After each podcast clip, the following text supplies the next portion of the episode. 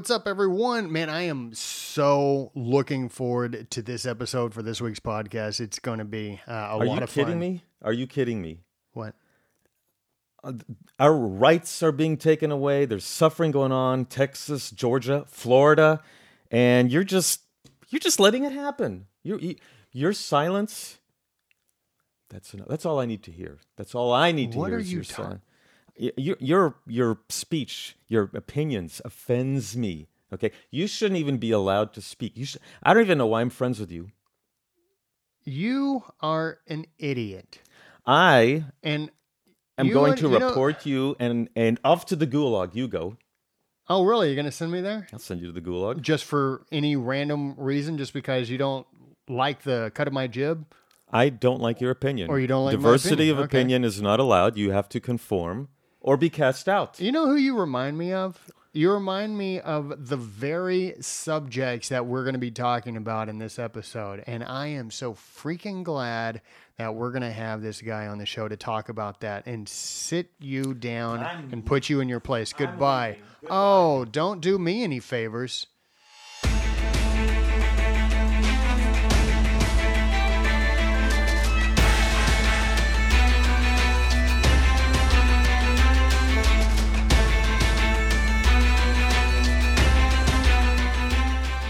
All right, what's up, everyone? Welcome to another episode of the Sons of History podcast. I'm Dustin Bass. And I'm Alan Wakim. And I will tell you this, sir. It's good to have you again, finally, back in the studio. Uh, thank you. Yeah, because the last couple of times I had to operate from home Uh-huh. for various reasons floods, mom, floods, more moms.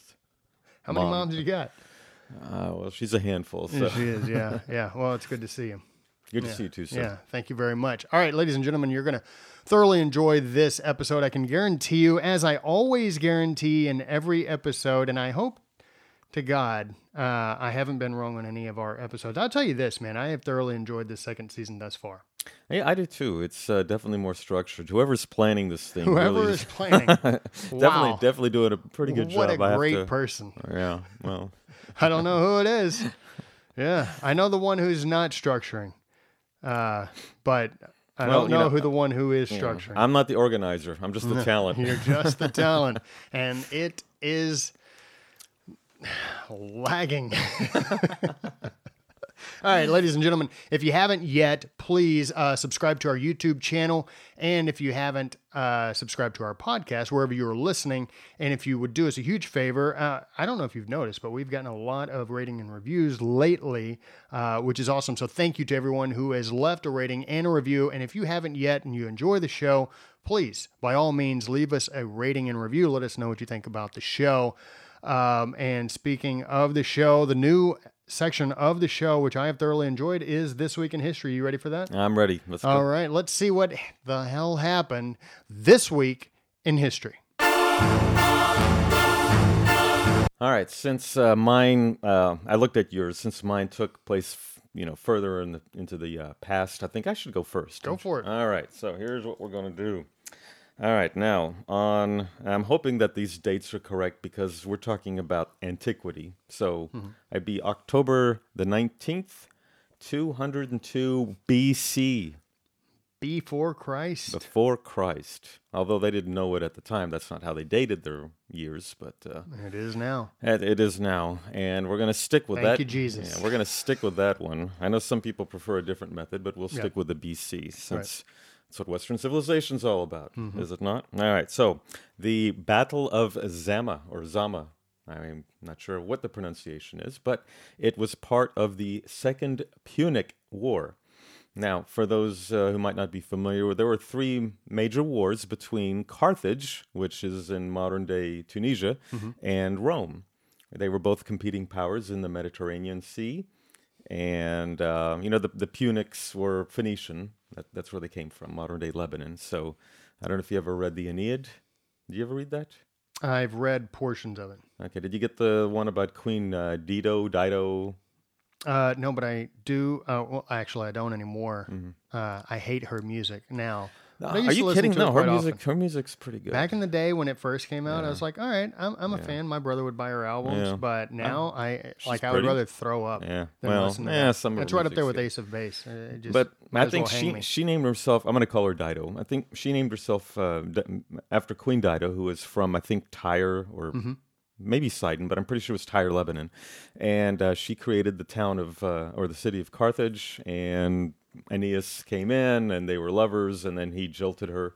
So that kind of set the tone for the hatred between the Carthaginians and the Romans. So now in this case, there there was a previous war. Um, in the Second Punic War, there was uh, Hannibal, and uh, he was famous for the elephants uh, going over the Alps and attacking Rome. And um, there was the Battle of Cannae, which wiped out much of uh, the Roman army. Um, but then what had happened was that uh, they sent Rome sent a guy named uh, Scipio Africanus. His uh, real name was um, Corneli- Publius Cornelius Scipio, and they called him Africanus. So on October the nineteenth, they met um, in in North Africa, uh, outside of uh, outside of, uh, uh, of Carthage, and now Hannibal Barca he had about forty thousand men and uh, Scipio Africanus had about 35,000, and this included allies. But Hannibal had um, elephants. He had about 80 elephants, war elephants. So, you know, in the past they had worked, but in this case, uh, Scipio knew what to do. And when they charged the elephants, all his men did was get out of the way. Yeah. Yeah, kind of like what you saw in, uh, what was it, the, uh, the Karate Kid 2, Get Out of the Way. yeah.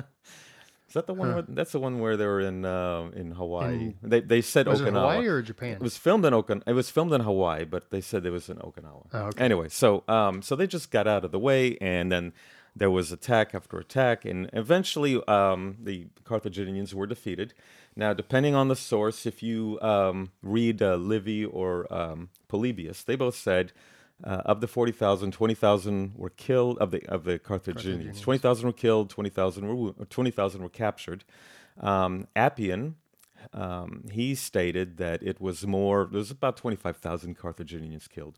But regardless, um, it was a huge defeat for Half. Carthage. Yeah. It was a huge defeat for Carthage, and uh, they set up hu- these humiliating terms. Mm-hmm. Um, now, Hannibal survived, um, and he kind of like jumped around to, help people.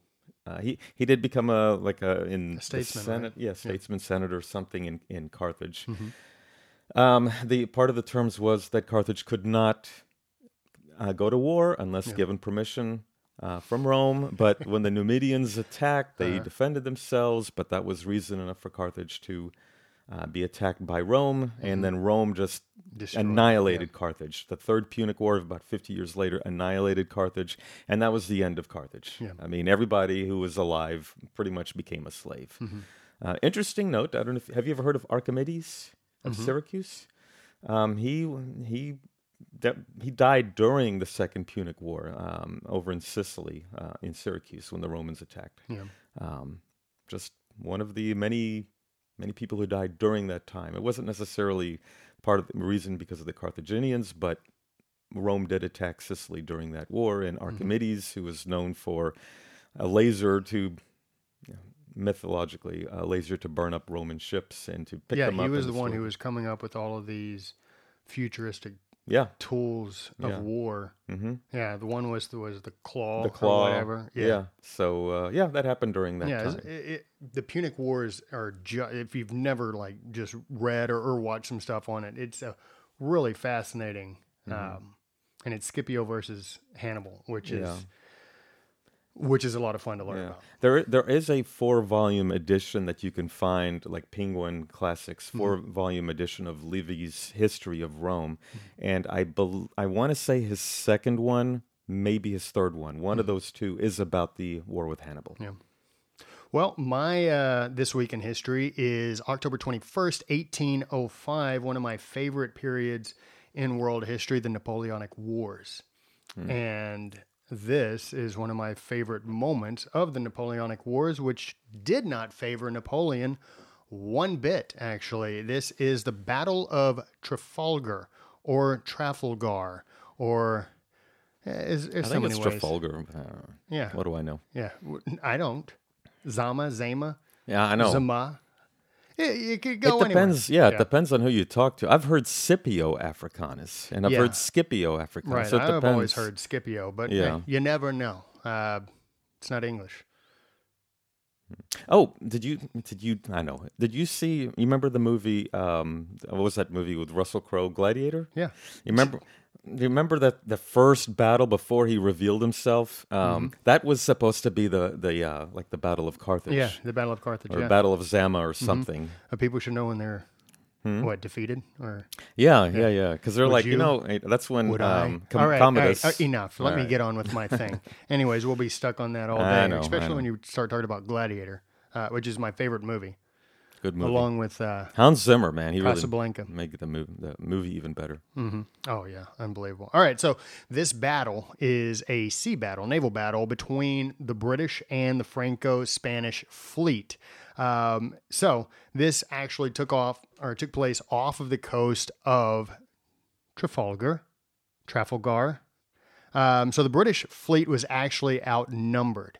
Um, so what Napoleon wanted to do was use this uh, combination of the French and Spanish fleets. Like Spain belonged to to, to France uh, at that time because Napoleon was conquering everybody, and so he wanted to actually invade Britain. Um, well, there was one guy standing in the way. His name was Vice Admiral Lord Lordy Lordy Nelson.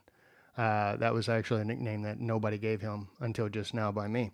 Um, Oh, The lordy, British- lordy, lordy, lordy. Lordy Lordy, look who's Lord Nelson.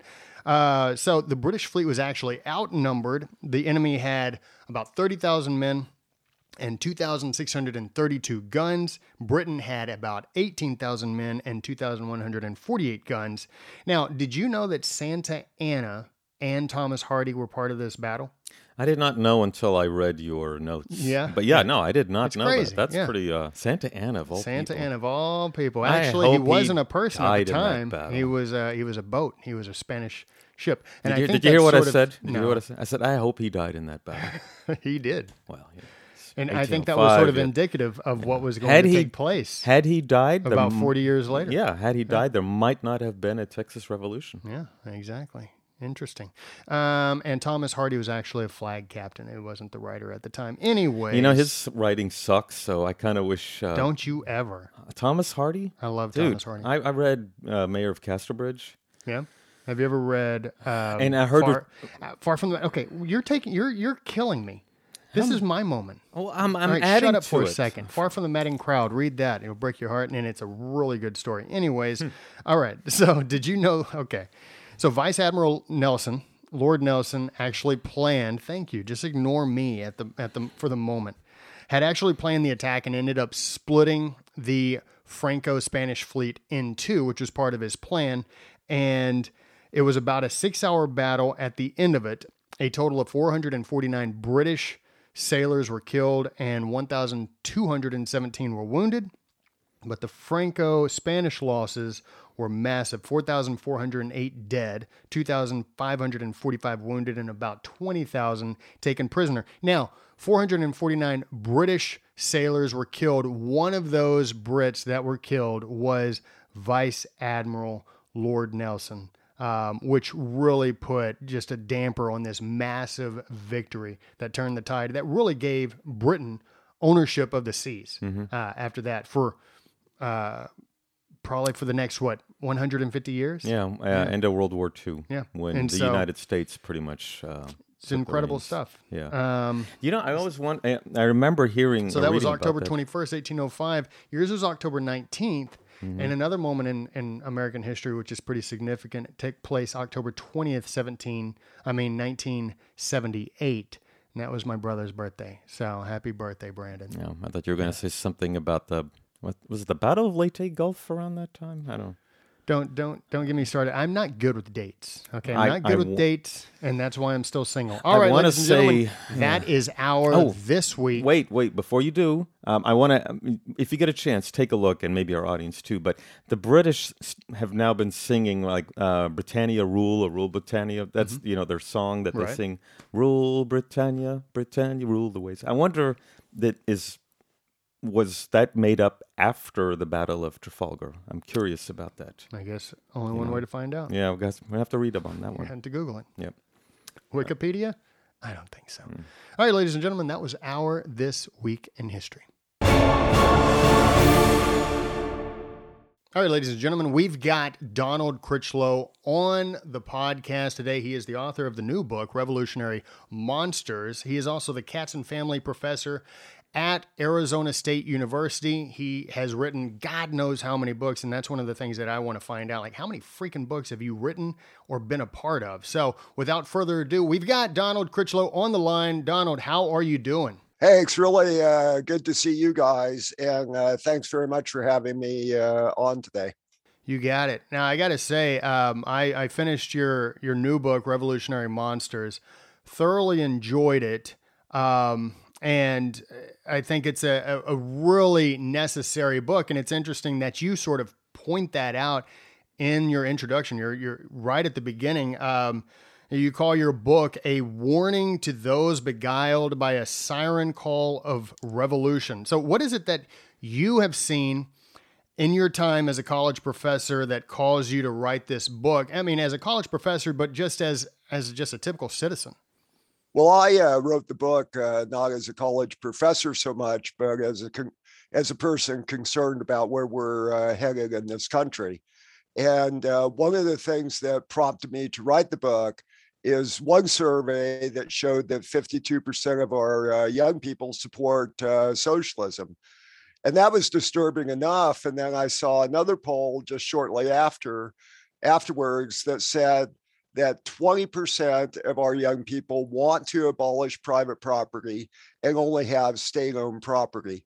So that's what inspired me to write the book. I think they uh, these people, our younger people, as well as many Americans, really need a wake up call about uh, how things could go awry very quickly under uh, under a siren song of social equality, and we're going to create uh, the perfect man, the perfect socialist man. So uh, I wrote the book uh, with the intention of uh, really waking up, waking up uh, our youth as well as many Americans as toward the as to the past. Now, why these five particular dictators as opposed to, you know, there's so many that I'm sure people will say, you know, what about uh, uh, Hitler or Pol Pot? Um, one of my favorites is Idi Amin. Yeah, well, I had a lot to uh, I had a lot to choose from, and I explain in the introduction to this very uh, short and readable uh, book, "Revolutionary Monsters," why these five were uh, men were selected, and they were selected because they were representing five different uh, continents: uh, Russia, that is Europe, China, Cuba, that is Latin America, Caribbean. Africa with Mugabe, and then the Middle East with uh, Khomeini. And I think all five of these uh, men show a similar uh, pattern in their uh, revolutions. The revolutions begin with bad ideas seeping into the youth and the uh, so-called intelligentsia, and then uh, and then you get social discord, and you have narcissistic uh, men such as the five I discuss and explore in short chapters, I might add. Very concise history of, uh, of revolutionaries, how they seize power uh, and uh, create uh, tyranny, police states, and genocide and crimes against humanity. You know, you you mention that your book is short, and it is a short book. Um, it's 177 pages long, um, but it is thorough. Um, and one of the things that you do point out, and I think justly, is that a place of, of the hot one of the hotbeds of revolution in these five areas, these five regions, was in academia, was in the university.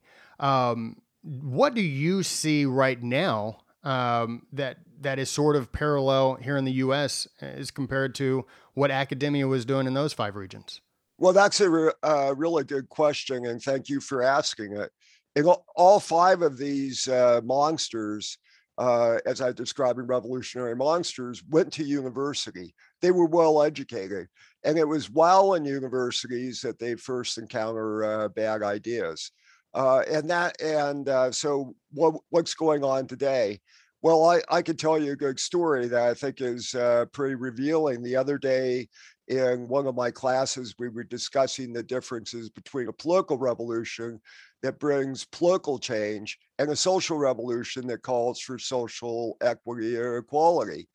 And one student, we were talking, we were talking about the Polish Revolution in 1989, and one student said they had never heard that uh, Poland was communist, and that uh, he had never heard of the Berlin Wall, uh, fall of the Berlin Wall. Yes, and uh, of course he's young, but I didn't blame him. I blame it on uh, an education system system that we've created from uh, K through 12 and reinforced by universities that are teaching uh, history primarily through uh, identity. So major events such as the fall of the Berlin Wall, the end of the Cold War, uh, he he didn't uh, know. So it's not that students aren't being taught history uh, except they're taught they're being taught a, a very uh, narrow kind of history uh, through uh, a lens of identity, often uh, uh, articulated by teachers and professors with with a bias. You know who I blame for that would have to be uh, Gerald Ford, because in the 1976 presidential um, debates, he told uh, the audience when he was competing against Jimmy Carter that under a Ford administration, Eastern Europe will never be dominated by the Soviet Union. You're too young to remember that one. Yeah, I don't know if you remember yet. that one. Well, I'm uh, I'm uh, I watched it, so I wasn't uh, too young for it. I mean, and uh, we're getting a little off track, but uh, Ford's answer was so uh, uh, shocking that Eastern Europe wasn't dominated by uh, the Soviet Union that the uh, that the commentator uh, of the debates ask him again if they, if that's what he was saying, for uh, proceeded. But I don't think we should blame uh, Gerald Ford for the lack of uh, what's happened in our educational system. I mean, I, I think what's uh, occurred is that uh, suddenly we've woken up in 2021 uh, after COVID and parents watching what their kids were being taught, kind of a neo neo racism in which uh, uh, white privilege was being denounced and our founding principles were being described as uh, sys- systemic racist and uh, so forth. And suddenly parents woke up. But this long march through our institutions, uh, including the media, education, entertainment, and many corporations uh, have has been going on for uh, for decades now, and suddenly we've awoken to uh, uh, what I would describe as as a takeover. Now, before I go to my question, there, there's two examples of why I'm even going to ask this. Um, when I was working at this law firm, I walked into a lawyer's office and he had a huge poster. Um, it was an Andy Warhol painting or print of uh, Mao Zedong. And I was, was shocked to see it. Um, I believe it was Andy Warhol, if I'm not mistaken, but it was a huge portrait of him. And, um, and the other one uh, dealt with um, uh, Dr. Uh, Jordan Peterson, and he was talking about how everybody has heard of the Holocaust, but nobody has heard about the gulags and what uh, what the Soviets did to the kulaks. And I and I did see I did spot that in your book. Um, but but this is going to lead into my next question: is, is that in addition to academia, um, is Western journalism and the media, which includes Hollywood, um, are they the biggest culprits in protecting the reputations of these dictators and allowing them and their successors, you know, to uh, to continue doing what they're doing and continue ruling? Yes, well, one of the things I, uh, one of the uh, patterns I point out with all of these, uh, in all of these revolutions, and all of these uh, monsters, is that they, when they initially came to power, the uh, press, uh, the Western press, touted them as uh, as kind of great men, simple, uh, often simple men, but charming, uh, who uh, really were concerned about uh, making a better society. So, uh, for example, in I'll take uh, Mao. Mao was uh, widely depicted in the Western press in the 1930s as kind of a simple peasant, ju- really a Democrat, not really a communist, uh, an agrarian reformer who was going to uh, undertake uh, reform ending corruption in China. And if I may add one other uh, example of this, Robert Mugabe, uh, in the chapter I discuss, is described uh, by the Western press as well as by political leaders as a new African, uh, the new African leader who's going to bring a different, uh, a new democracy uh, and prosperity to, to Africa. he was, he showed, anyone who knew anything about Zimbabwe, Rhodesia at that point, understood he was a terrorist. Uh, he didn't believe, he believed in one party uh, rule.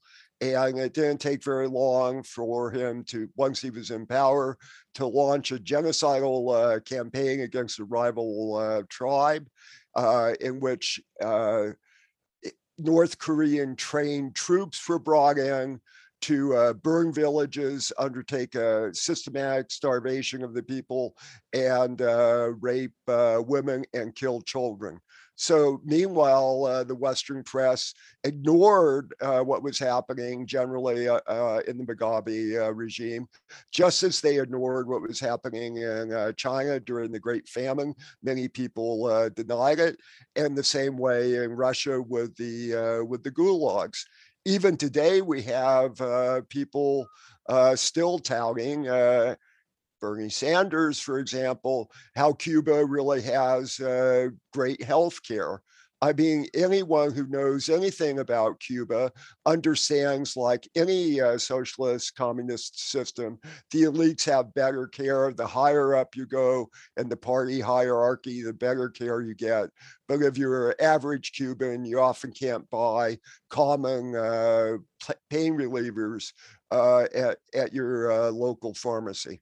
So yes, I think the Western uh, the Western press has been quite uh, guilty of uh, of misportraying uh, these monsters. Do you think America and perhaps the rest of the you know, the rest of the West are we destined to suffer the same fate as Zimbabwe in terms of you know some of the stuff that we're seeing, uh, the comeuppance against the colonists is some of the words that I'm hearing. Um, but based on the you know current push right now for economic and social reforms, um, as well as the, uh, the, the harsh racial divisions. I mean, I remember hearing I don't know if her name was Psaki or Saki, whatever Biden's press secretary, and he said, uh, you know, with COVID, we are going to uh, finally change, fundamentally change the economy.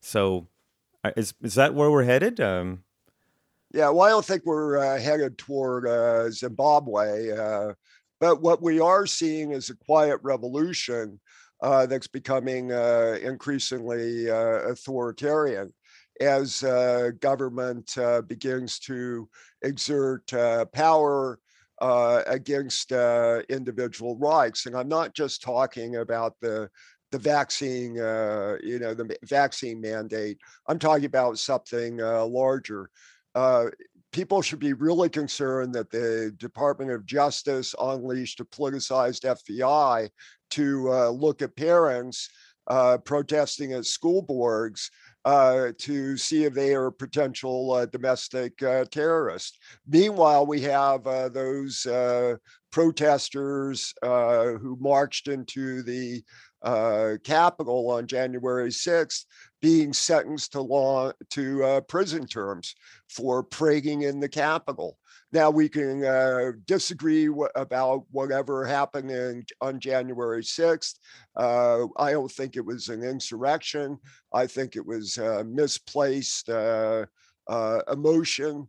Uh, with a with a crowd getting carried away, but to be sentenced to prison in for having marched into uh, marched into the to the uh, Congress is something uh, is something that we should all be concerned with, and I think we should be concerned with the kind of uh, unleashing of uh, federal power that we're uh, that we're seeing.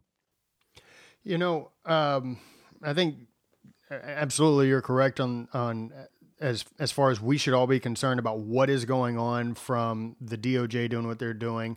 Um, the DOJ is is playing a, a, a, major role in all of this. Um, but with all that has happened, especially with this era of COVID, and and you saw it happen across the globe in, in various countries where, from democracies to outright uh, tyrannies, they were taking more power, um, and so even the democracies democracies were becoming uh, tyrannical.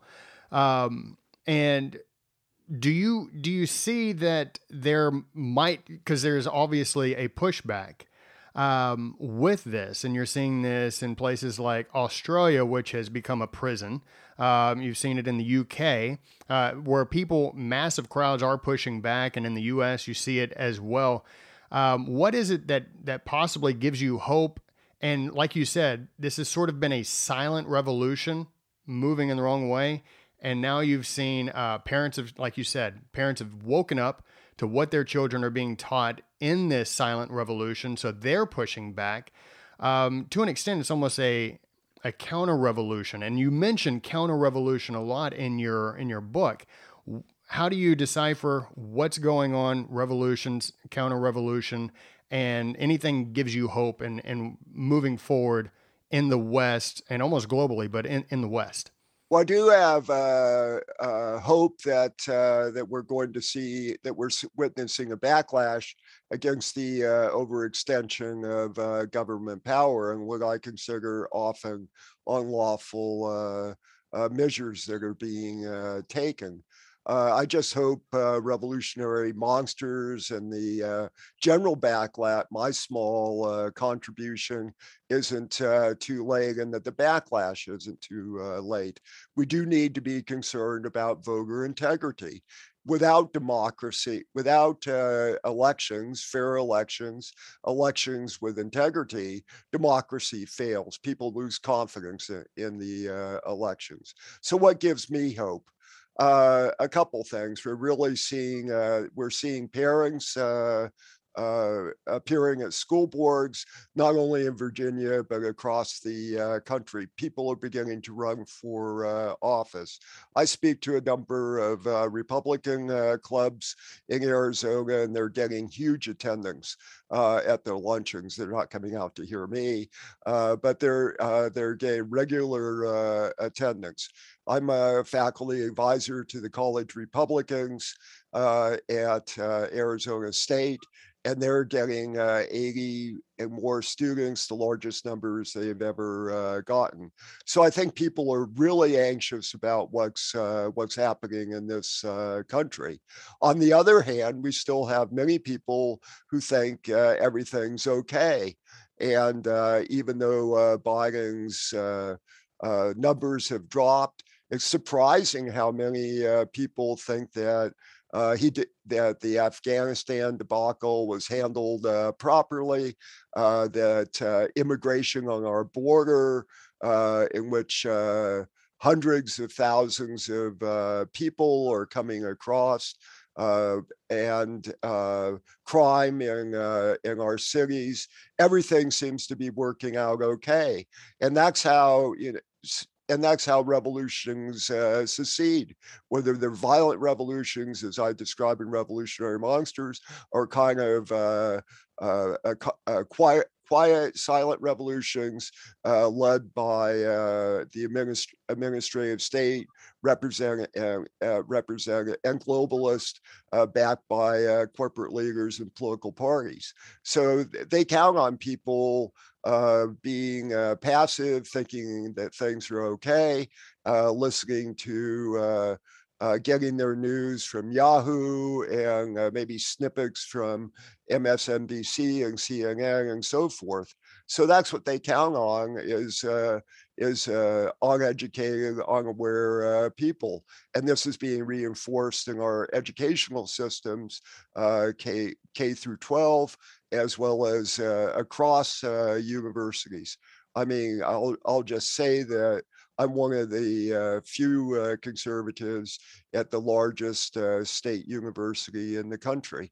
I mean, that's pathetic that there's only uh, one, uh, one or two, three, four people with uh, differing opinions. And I, and unlike my colleagues, who many of them are progressive, some are outright Marxist, uh, and I'm I do not propagandize propagandize in my classes by talking about the uh, the Constitution having debates between the Federalists, the Anti-Federalists, and so forth. I am accused of being the conservative, even though I'm not advocating propagate, propagandizing in my courses.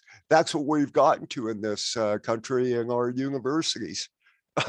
parents need to wake up state legislators need to wake up board of uh, regents need to wake up we all need to wake up otherwise we're going to find ourselves in, uh, in, in a 1984 uh, uh, kind of world. You know there are some people who can sit there while their house is on fire as long as the tv's on. It's, it is it is wild, and and that's one of my primary concerns that you bring up is that the the world itself is going to hell in a handbasket, and there are people who um, are walking around wanting to, you know, got the good vibes shirt, good vibes only shirt. You know, it's just like only speak positively. I'm like, I can't give you positivity right now. Uh, we need to look at at the reality of of the situation, and it is it is bizarre and it's scary that um, discussing the Constitution, the Bill of Rights, uh, the Anti Federalists, and the Federalists is a conservative talking point. It's just like, no, that's an American talking point. That's the basis of of who we are and what we are and what we've been. Um, that's a scary thing. Didn't yeah, well, I think we should uh, we should have uh, some uh, optimism that people are uh, reacting. You were going to uh, say something. I, I was just going to say, wasn't the Smithsonian website or one of the websites uh, stated that the Constitution, Declaration of mm-hmm. Independence, might it slapped a warning that it might offend people? It was the Library of Congress. Was, yeah. yeah. it was Library of Congress who has a little note that you need to be uh, prepared for uh, to be uh, offended. It was like a bad uh, TV show that says about what you're about to uh, witness has graphic sex and uh, violent crime. I mean, so we're getting we're getting uh, we're getting warnings from Library of Congress to read in the deba- uh, debates that people might be offended by it. I mean, one of the other things I you ask uh, how revolutions start they start with bad ideas filtering into uh, the the young and and and intellectuals. The other thing that happens is that occurs is that the elites, those in power, uh, have lost confidence in their own foundational principles. They have come to realize that their own uh, systems, whether it's in uh, Russia or China or, or Cuba under Batista uh, or what or wherever, are uh, are are in fact uh, corrupt and that the uh, the elites are uh, have uh, they're they're greedy and only concerned about power, and that's kind of what we're experiencing today with uh, with our so-called uh, elites, both uh, the political class and the corporate class. People ask uh, me whether you know these corp- woke uh, corporate capitalists are just uh, are just responding to pressure from Black Lives Matter uh, and social protests. Black Lives Matter as an organization being uh, Marxist, Antifa is organized along uh, Marxist or uh, Leninist lines. So are the corporations, you know, going along with critical race theory and and giving uh, tens millions of dollars to BLM because they're intimidated?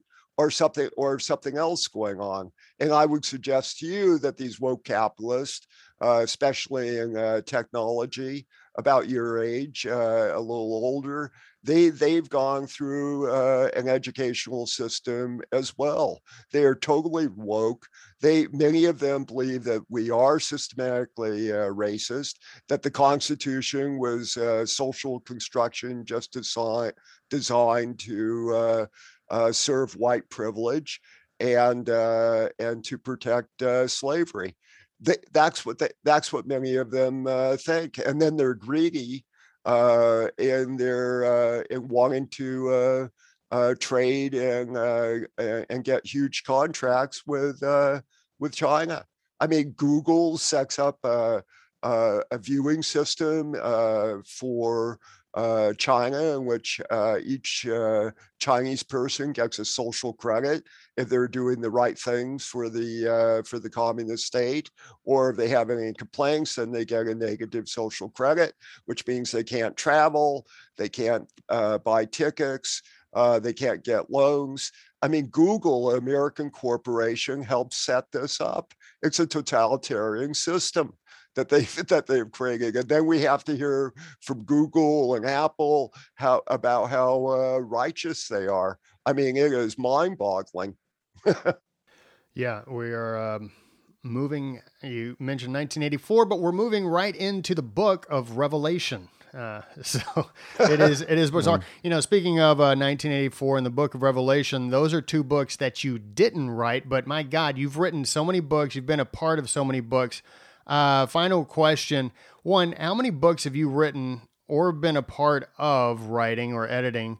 And two, where can people get your new book, Revolutionary Monsters? Well, let's don't talk about the past. Let's talk about the uh, future. I've I've written quite a few uh, books. Uh, but this book is uh, Revolutionary Monsters was really written for a younger audience in mind. I really urge grandparents and parents to go out and buy the book. I uh, deliberately wrote it so there are not too many uh, large words, too big of words uh, for younger readers. so th- the book, go online. it's it can be found at uh, through Regnery uh, publishers. It can be found uh, Amazon. It can be found through Goodreads. Uh, it could be found through Barnes and Noble. Uh, I had hoped that it said that it's for sale at Target, but I have to say, when I went into Barnes and Noble, my local one, a friend of mine went into his in Kansas, uh, in Topeka, Kansas. The book wasn't there. So maybe it's best to order it uh, online directly from the uh, publisher. Yeah. Yeah. Um, speaking of, of Target, I think Target only uh, allows super hardcore left leaning books in their uh, book section nowadays. It's it's wild over there. Well, that's uh, better than Barnes and Noble. Uh, I mean, eh, I mean Barnes and Noble's a little bit uh, better because they allow uh, teddy bears uh, and little trinkets to be sold as well as coffee. Uh, but you don't find a lot of uh, uh very many uh, serious uh, books in in Barnes and Noble bookstores. Unfortunately, they have some, but I mean, what we're seeing is that Amazon controls seventy percent of the book market. That's why your your shows and I want to thank you for your patriotism. It takes a good deal of work, and you have to suffer going to uh, parties in Houston in which uh, you're, you you become a target. So let's all stand up and do our little bits that we can to preserve uh, our our great and exceptional uh, country. Totally agreed. Hey, Donald, thank you so much for joining us. Yes. Greatly appreciate it. Um, and thank you for for writing this book, Revolutionary Monsters. Uh, it, it's a fantastic read, and it's a very necessary read. You don't need to thank me. I just try to do my bit to uh, to make a better uh, America and preserve our uh, great country. Thank that, you. That's what motivates me. Thank I'm, you very I'm, much. I'm going to recommend people read this along with Animal Farm by George Orwell because they go hand in hand. okay. Thank you very much. Hey, have a good day, you guys. Hey, you, you, too. You Take Keep care. up the good work. Bye bye. All right, ladies and gentlemen, well, we hope that you enjoyed that conversation with Donald Critchlow I know I did. Um, man, just a, a, a very thorough discussion on where we are in the country based on the history of. Uh, well, I mean, I don't want to. It's not Western civilization because you're dealing with Russia, China, Middle East, uh, Africa. Yeah. Um, but it's still the same mentality that that's coming through. Uh, what did you think about the conversation? Well, you know, like most of our conversations, I enjoyed it. Um, you know, I was going through his book, and I, and I am reading it, and it, it does not have a lot of fluff in it. You know, there's a lot of other books with, with uh, five different uh, tyrants. You would expect that this book would be like 700 pages. Um, it's not. It's it's under 200, which um, great because I can get the uh, the substance. Uh, but I, I, I did enjoy talking with him. Um, you know, I, I mentioned Zimbabwe, and you know, he had a little bit of a differing opinion. He said, "I don't think we're there yet." Mm, Okay, you know. It- It's always good to, to I don't Well, want yeah. I don't want him to be a yes man and go, well, yeah, yeah, great, Yeah, great question, Alan. You know, Uh-huh. it's or great opinion, Alan. I, I do want to hear what yeah, I mean, because on sometimes your opinions are not that good. Well, no, those are few and far between. But uh, but you Now know, it's funny because I have discussions about the French Revolution, the Spanish Civil War. You know, where are we? That type of thing. Yeah, exactly. You know, speaking of the Spanish Civil War, that was one of the first. That was actually the first article I ever wrote for the Epoch Times. Was is America heading towards a, a Spanish Civil War? Uh, and now that's an opinion worth listening to. Anyways, uh, he mentioned something about a party in Houston. Yeah, yeah. Was that in reference to you? That was in reference to Did me. you tell him about that? I told him about it. Yeah, uh, prior to the uh, Hmm. the discussion, I uh, last week I was at a party. A good friend of mine. I'm, I'm not going to mention names here. I've known I've known her for ten years. Uh, I love the girl, great friend. Mm-hmm. Um, her friends, on the other hand, um, they you know a diverse group of people um, in terms of looks, but in terms of opinion, zero. Um, apparently, they were complaining about me after I had left, stating, um, you know, oh, he, you know, he's uh, he's uh, voted for Trump, or you know. Uh, he supports a wall in Mexico that you know between us and Mexico, and and I was like, yeah, what's what is wrong with that? Well, you know, the, they were offended. You know, one of them has a mother who lives here, and what do you want to kick her out? And I'm like going, what? That's like saying, okay, uh, your father is a thief, so if you lock your door, does that mean you hate my father? I'm like, where the hell did that come from? It's like, and and she was going on and on about you know uh, people just didn't really they were felt offended by some of my opinions which i didn't even bring up. I mean some of them would say something to me Yeah. and i would just voice my opinion. And you know it's like you know that party was a microcosm of what we see in society because they were telling her after I was gone, they didn't come up and talk to me about what they didn't like. They would go to her like we were still in high school Yeah. and saying, Why are you even friends with that guy? I think mentally, a lot of these people are still in high school. Y- Yeah. you know i'm in i'm in a in a group um it's an organization and a lot of lot of lot of great people but i have found like you know their early 20s mid 20s late 20s and i'm like you're out of high school. You're out of freaking college. Why is your mentality still like freshman sophomore you know senior in mm-hmm. high school? Mm-hmm. What is that? Like grow you need to grow up. Well, you know, the, this book, um, and I think one of the other issues mm-hmm. is the immediate, like the whole I'm offended by that. Like everything is in the immediate. Nothing is ever thought of in the long term. Like, what is the consequences of this particular action? What happens if we don't secure the border? Mm-hmm. What happens? Uh, It doesn't matter. They need in. Okay, I'm not going to argue that they need in because I think that that's an argument that you would win. Mm-hmm. They do need in because Haiti and places like that are, are terrible places to live. So mm-hmm. I get the personal need for coming in. But we have to think about what's the long term effect for the country in which they are coming into. Right. and no one talks well people don't think along those lines except in certain circles.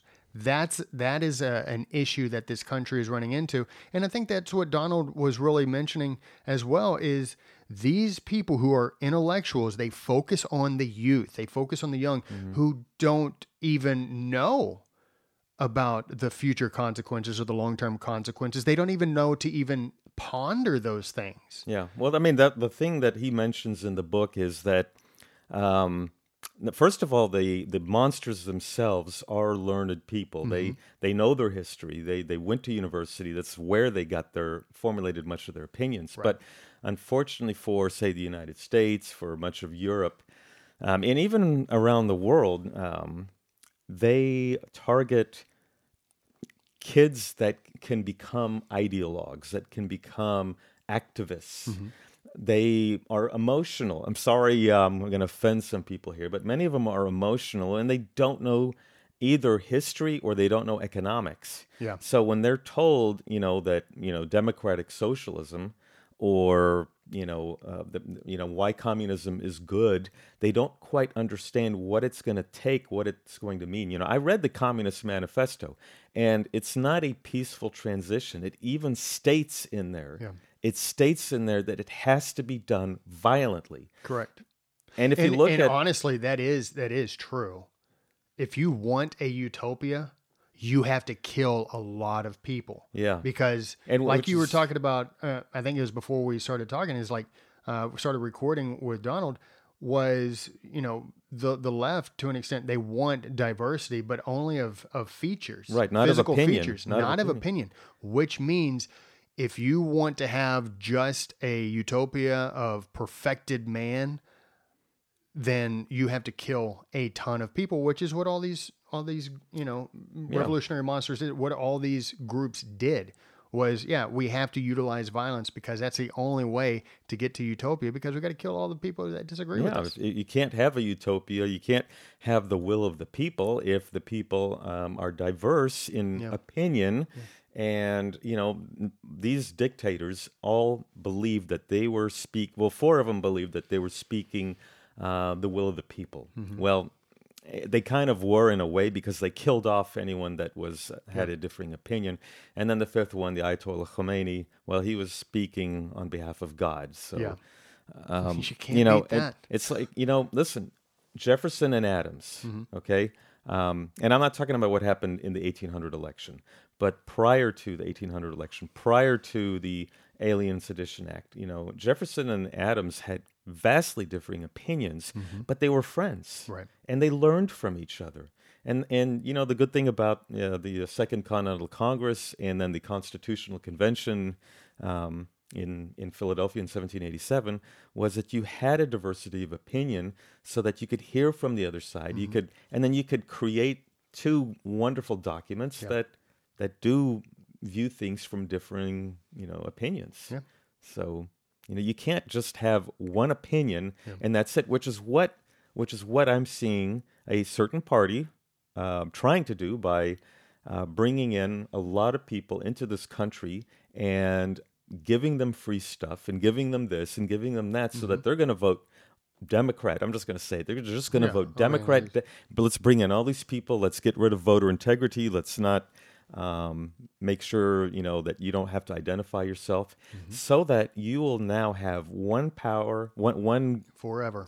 yeah, one party in power forever and never ever relinquish that power again. Exactly. Yeah, you own the elections, you own the country. All right, so uh, yeah, pretty brutal conversations, but ones that have to be had. Well, let's rein it in a little bit with our book and movie recommendations.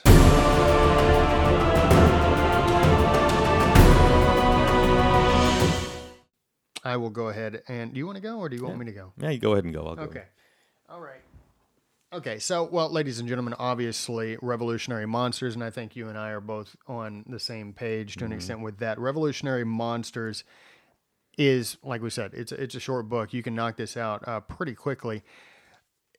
It gives, and, and it's it's short, but it's thorough, um, and it and it gives you, man. There's so many little things that all of these things like added up. One, you know, that the starting point was a an angry populace. A, a populace is like, okay, this current administration or you know government sucks, um, or regime sucks. So we need to have a change. And it's just like as as justifiable as that stance was, it was like they ushered in something that was way worse, right? All of them. So those are complaint that happened, and then obviously we were talking about journalists, um, and and and in, in the West and, and politicians who are just like, oh, this person's great, like Mao and Mugabe and ple- people like that. Like, how, how are you defending these people? And they turned out to be terrible. Uh, academia, these hotbeds for, for revolution. Know what your kids are teaching. And I think one of the, you know, as terrible as the whole COVID era has been,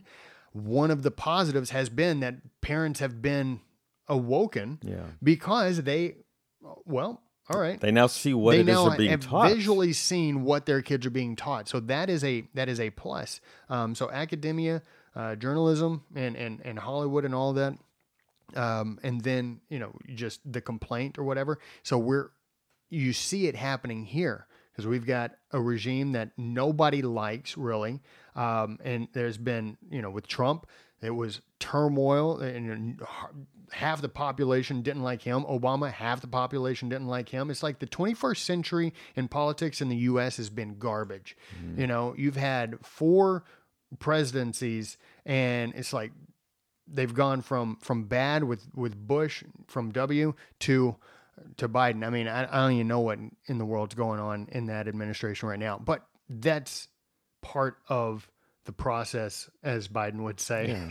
but that's part of what Critchlow was uh, was talking about. So yeah, book recommendation: Revolutionary Monsters. You can get it get it online. Um, have it have it sent to you. Great read. Um, and actually, I put together a. Um, it should be coming out. I actually wrote a review for it on on the Epoch Times, so that should be coming out pretty soon. Um, now, my my movie recommendation, like I said, man, it is uh, it is October, so one of my favorite movies is The Wolfman. Now, I do like The Wolfman, the black and white version with uh, Lon Chaney. But uh, if you haven't seen this one, this is the one with Benicio del Toro and Anthony Hopkins. Really uh, good, sh- good uh, movie, and actually uh, one of our favorite actresses, Emily Blunt. Uh, she is fantastic. She's great in this movie. Um, so, if you haven't watched that, it is uh, the, the the month of, of Halloween. I did go see the new Bond movie. Your sorry self didn't come with me for my 40th birthday, but I did not like the movie. Um, I don't know not? if I, no, I didn't. Um, it felt like a Bond movie at the beginning for a long section, and then there was a really large section that did not feel like a Bond film, and then it got back to being a Bond film, and then the ending was so disappointing. Um, and then also Daniel Craig in his final Bond film, he just there were moments where you're like, what are you doing? What are you monologuing for? Like Bond does not monologue. So I was pretty disappointed, and I think a lot of people were. Um, was it Roger and Ebert? Uh, they gave it like two stars. So even they were like, eh, it's not that good. Aren't they dead? I think it's called still Roger and Ebert or RogerEbert.com or whatever, but No. it's uh, yeah. Well, I get all my opinions from the Rotten Tomatoes. So you know, whatever, Yeah, whenever they exactly. say whatever they say, Yeah. they, yeah. If they think if they say Chappelle's new Netflix uh, special is is garbage, no, don't watch it. Regardless if ninety six percent of the audience rating, Yeah, like Fa- like that Fauci movie where they gave it a ninety percent, but the audience gave it one or two percent. So it's such a joke. well, they liked uh, the the seventh or eighth Star Wars movie, and I'm this like, is part of it. yeah, This is part Yeah. of it, ladies and gentlemen. Rotten Tomatoes is part of the process. Well, like the Last Jedi, the Star Wars Episode Eight. Holy God, that that Rose just. God, I wish she kill was her. killed in that scene. You know, she's responsible for the you know that base being destroyed because of the gun, but you know, she stopped the that Finn guy. You know, I, I was starting to like Finn in that scene, and then she comes in and ruins it. Yeah. Anyway, so okay, so what do we got? um, I, you know what? I was gonna say this, but I'm gonna pair this with a, another book, which I mentioned during the interview. Mm-hmm. I'm gonna uh, uh, Revolutionary Monsters. You gotta get it, but I'm gonna pair it with another book, George Orwell's Animal. Farm. Animal Farm. You gotta read Animal Farm, and you gotta read this. Read them together because I think that's a really good idea. well, you know, the whole like, for instance, we were talking about um, like Biden nowadays, where um, things are just going to hell. You know, like uh, Bu- Pete Buttigieg, whatever his name is, Yeah. the transportation secretary, is on paternity leave, and we've got containers out out in the ocean that are just sitting there because we don't have any means of unloading them. I mean, really? Wow. And then you got all the other stuff Afghanistan, the border, uh, the economy. Uh, just um, anyway, okay, just read this book. I promise you, even if you know it, even if you uh, know the history of, uh, you know, the, the five guys on here Fidel Castro of Cuba, you have the Ayatollah Khomeini of Iran, you have uh, Vladimir Lenin of the Soviet Union, uh, you have Robert Mugabe of Zimbabwe, and then you have Mao Zedong of China. I always wonder why nobody ever called him Bobby Mugabe. Bobby Mugabe. I mean, it just rolls off the tongue. um, Bobby probably because someone will call you a racist. Or somebody would just kill you. Yeah, that In too. those days, that yeah. too. So um, I don't know. I've known about Mugabe since 1980 when Rhodesia became Rhodesia, Zimbabwe, and then became Zimbabwe. So I've known about him. I knew he was a communist, and he his like the United Nations always seemed to praise him, and Yeah, the media United always Nations seemed to praise him. Yeah. Trash. Anyways. you know, like Ayatollah Khomeini, I mean, the guy, him and his followers and his party and the, the ruling elite, anti gay, anti woman, anti Semitic, even though I guess they are kind of Semitic, but in terms of the Jewish, Mm-hmm. yeah, anti anti-Jewish. Yeah. Yeah. Um, but yet there was no. There, I hear people saying, "Oh, Persia has a great." I know Persia has a great history, but that's pre um, Ayatollahs. Pre freaking yeah. this. Yeah. So Oh. yeah, I mean, I respect the Persian history. All right, what's your movie? Anyway, okay, so yeah, get this book. Trust me, and give it to your kids. Get them to read it. Yes. along with the 1619 project by Dr. Mary Grabar and many others. Debunking the What did I say? 1619 Yeah, project. debunking the 1619 project by Dr. Mary Grabar. Um, Yeah.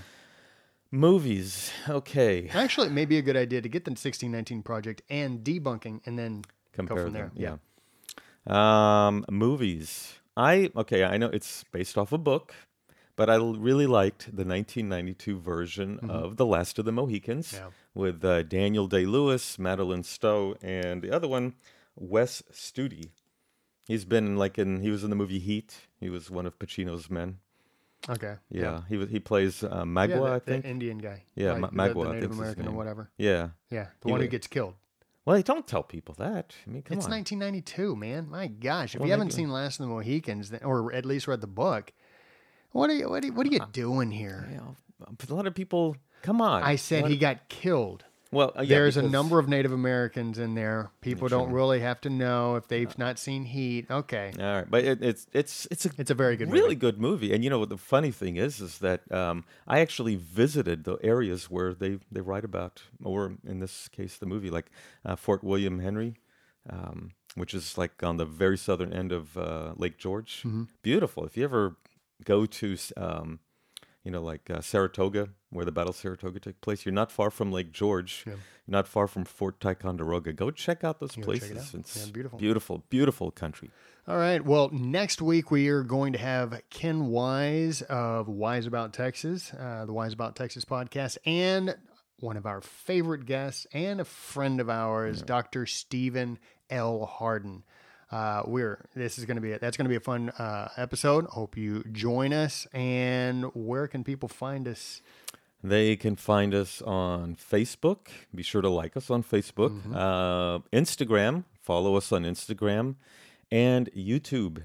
Subscribe. Subscribe to us on YouTube. We got a lot of people on Facebook. We're trying to increase it, uh, get the same numbers um, in YouTube. So, um, but we also have our very own website, which is www.thesonsofhistory.com. Uh, you can see all our previous videos. You can um, order mugs, shirts. You know, We got the blog. So yeah, we got the blog. some of our stuff, We yeah. got some. Yeah, we got a lot, of stuff, merchandise, and, and and all kinds of things. Um, you know, we still have all our videos on there, don't we? Like, uh, interviews. And oh, stuff. it's Charles McGee and Dick Cole and many others. Yeah. So. There you go. All right, ladies and gentlemen. Well, we hope you enjoyed the podcast. We will talk to you later.